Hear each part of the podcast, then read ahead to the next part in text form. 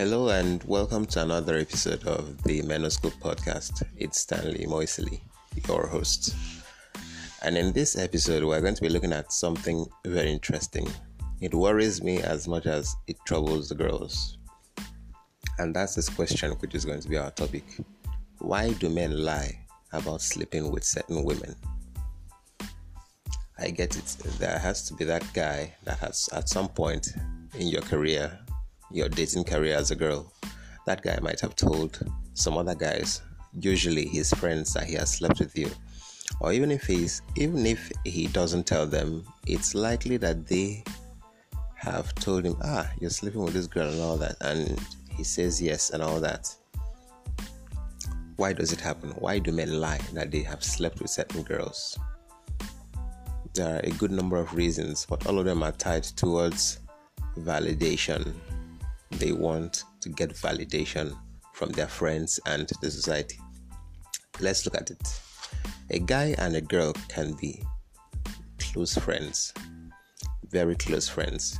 People see them together all the time. They could be study partners in college, that's the university. They could live in the same avenue or street or area and they could be co workers, but the bottom line is that they are often seen together. They do work together, they are partners in whatever it is that they do. In the world of men, we, we, we often think that that provides an avenue for making it very easy to sleep with a certain girl. Now, make no mistake, the guy might have intentions to do that.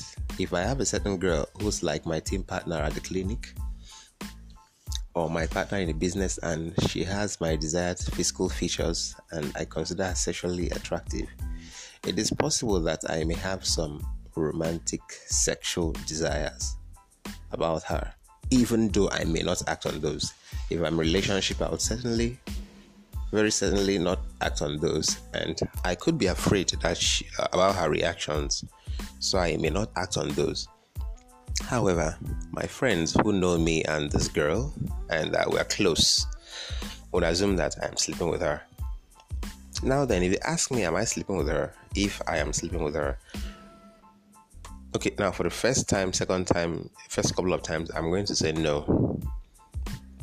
And that's what I've always told my friends in these situations. And I am glad I've never had to say yes when it isn't true. But then, for the average guy who isn't principled or strong willed, at some point, when they start bugging him, bugging him, and bugging him, he's going to say, Yes, I've done it, even when he hasn't done it. Now, he says this so that those guys could leave him alone, so that they can praise him and, like, ah, a boss, and all that, you know, things like that. He didn't mean to, perhaps he didn't mean to, but he just had to admit that he has done it so that they can let him be. Because if he says no in the ranks of men, he would be considered a weakling. You have all the chance in the world. Oh, she even visited you in your home. She came twice and you didn't do anything. You're not a man, you're a weakling. So that's that. Men do it to avoid shame, they do it to get some validation from their fellow men. That's one. Two, guys do this thing to ruin the girl's reputation. As a rule, I do not ask guys about the sexual history of any girl I'm interested in or that I am dating. There have been the, uh, uh, girls in the past, like two, three, that I've had interest in, and certainly one that I uh, was dating at the time, and I'm like in a discussion with mutual friends, and along the line, the thing pops up. Oh, this girl, ah, this one has done this to her. This they they mention names of people that have slept with her. And when you try to look into it, you realize that these people were actually interested in her. Maybe these people were close to her, friends and all that, or people that actually asked her out. But if you dig further, you will realize that these people never saw her bra. These people never saw her in lingerie, let alone get down with them in sexual acts. So that's that. So, but how do, do, these things come out there? Yes, a girl rejects a guy. A guy couldn't take it well, and he's like, "That one, I've slept with her." You know that kind of thing.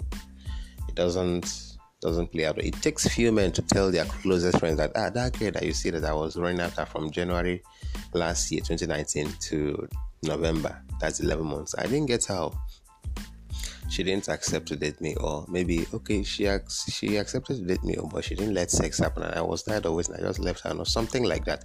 It takes few men to admit it.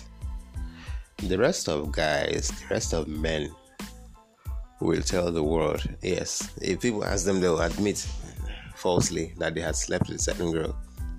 So we are at two points now. The first one is that men do it for validation so that they can avoid criticism from their fellow guys when asked.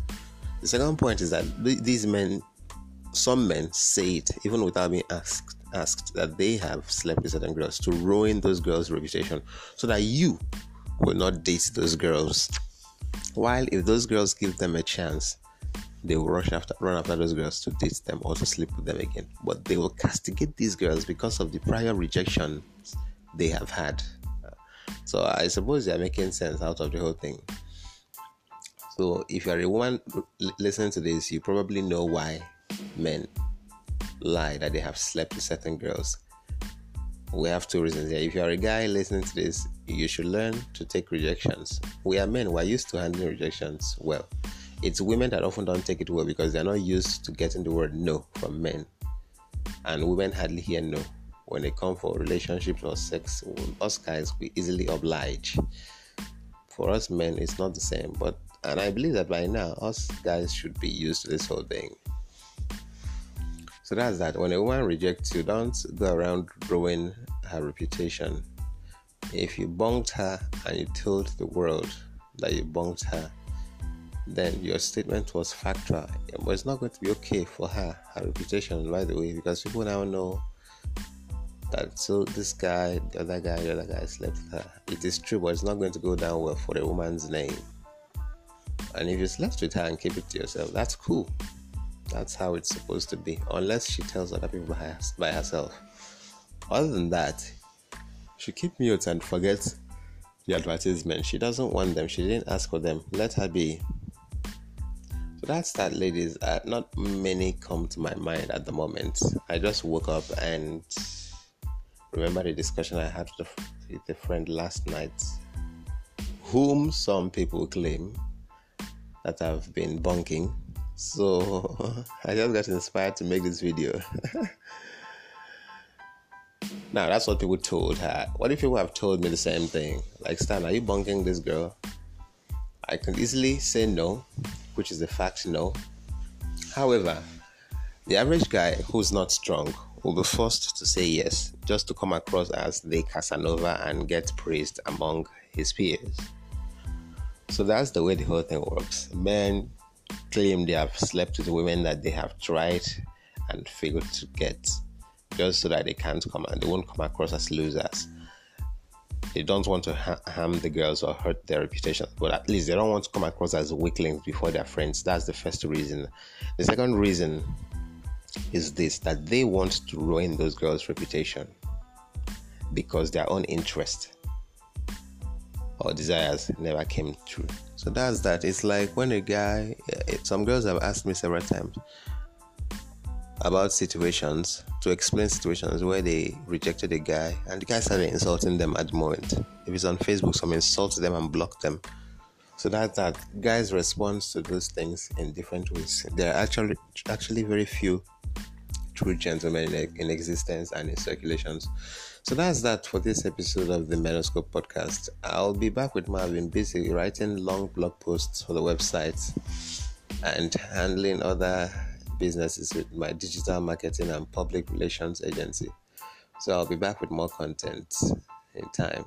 And stay tuned, listen to these interesting podcasts, share with your friends, especially the girls, so that they understand more about men's psychology, understand how men think, and don't get to stress themselves too much when men put up some acts that they don't understand. All right, until the next time, it's still Stanley Moisley. Stay tuned. Bye bye.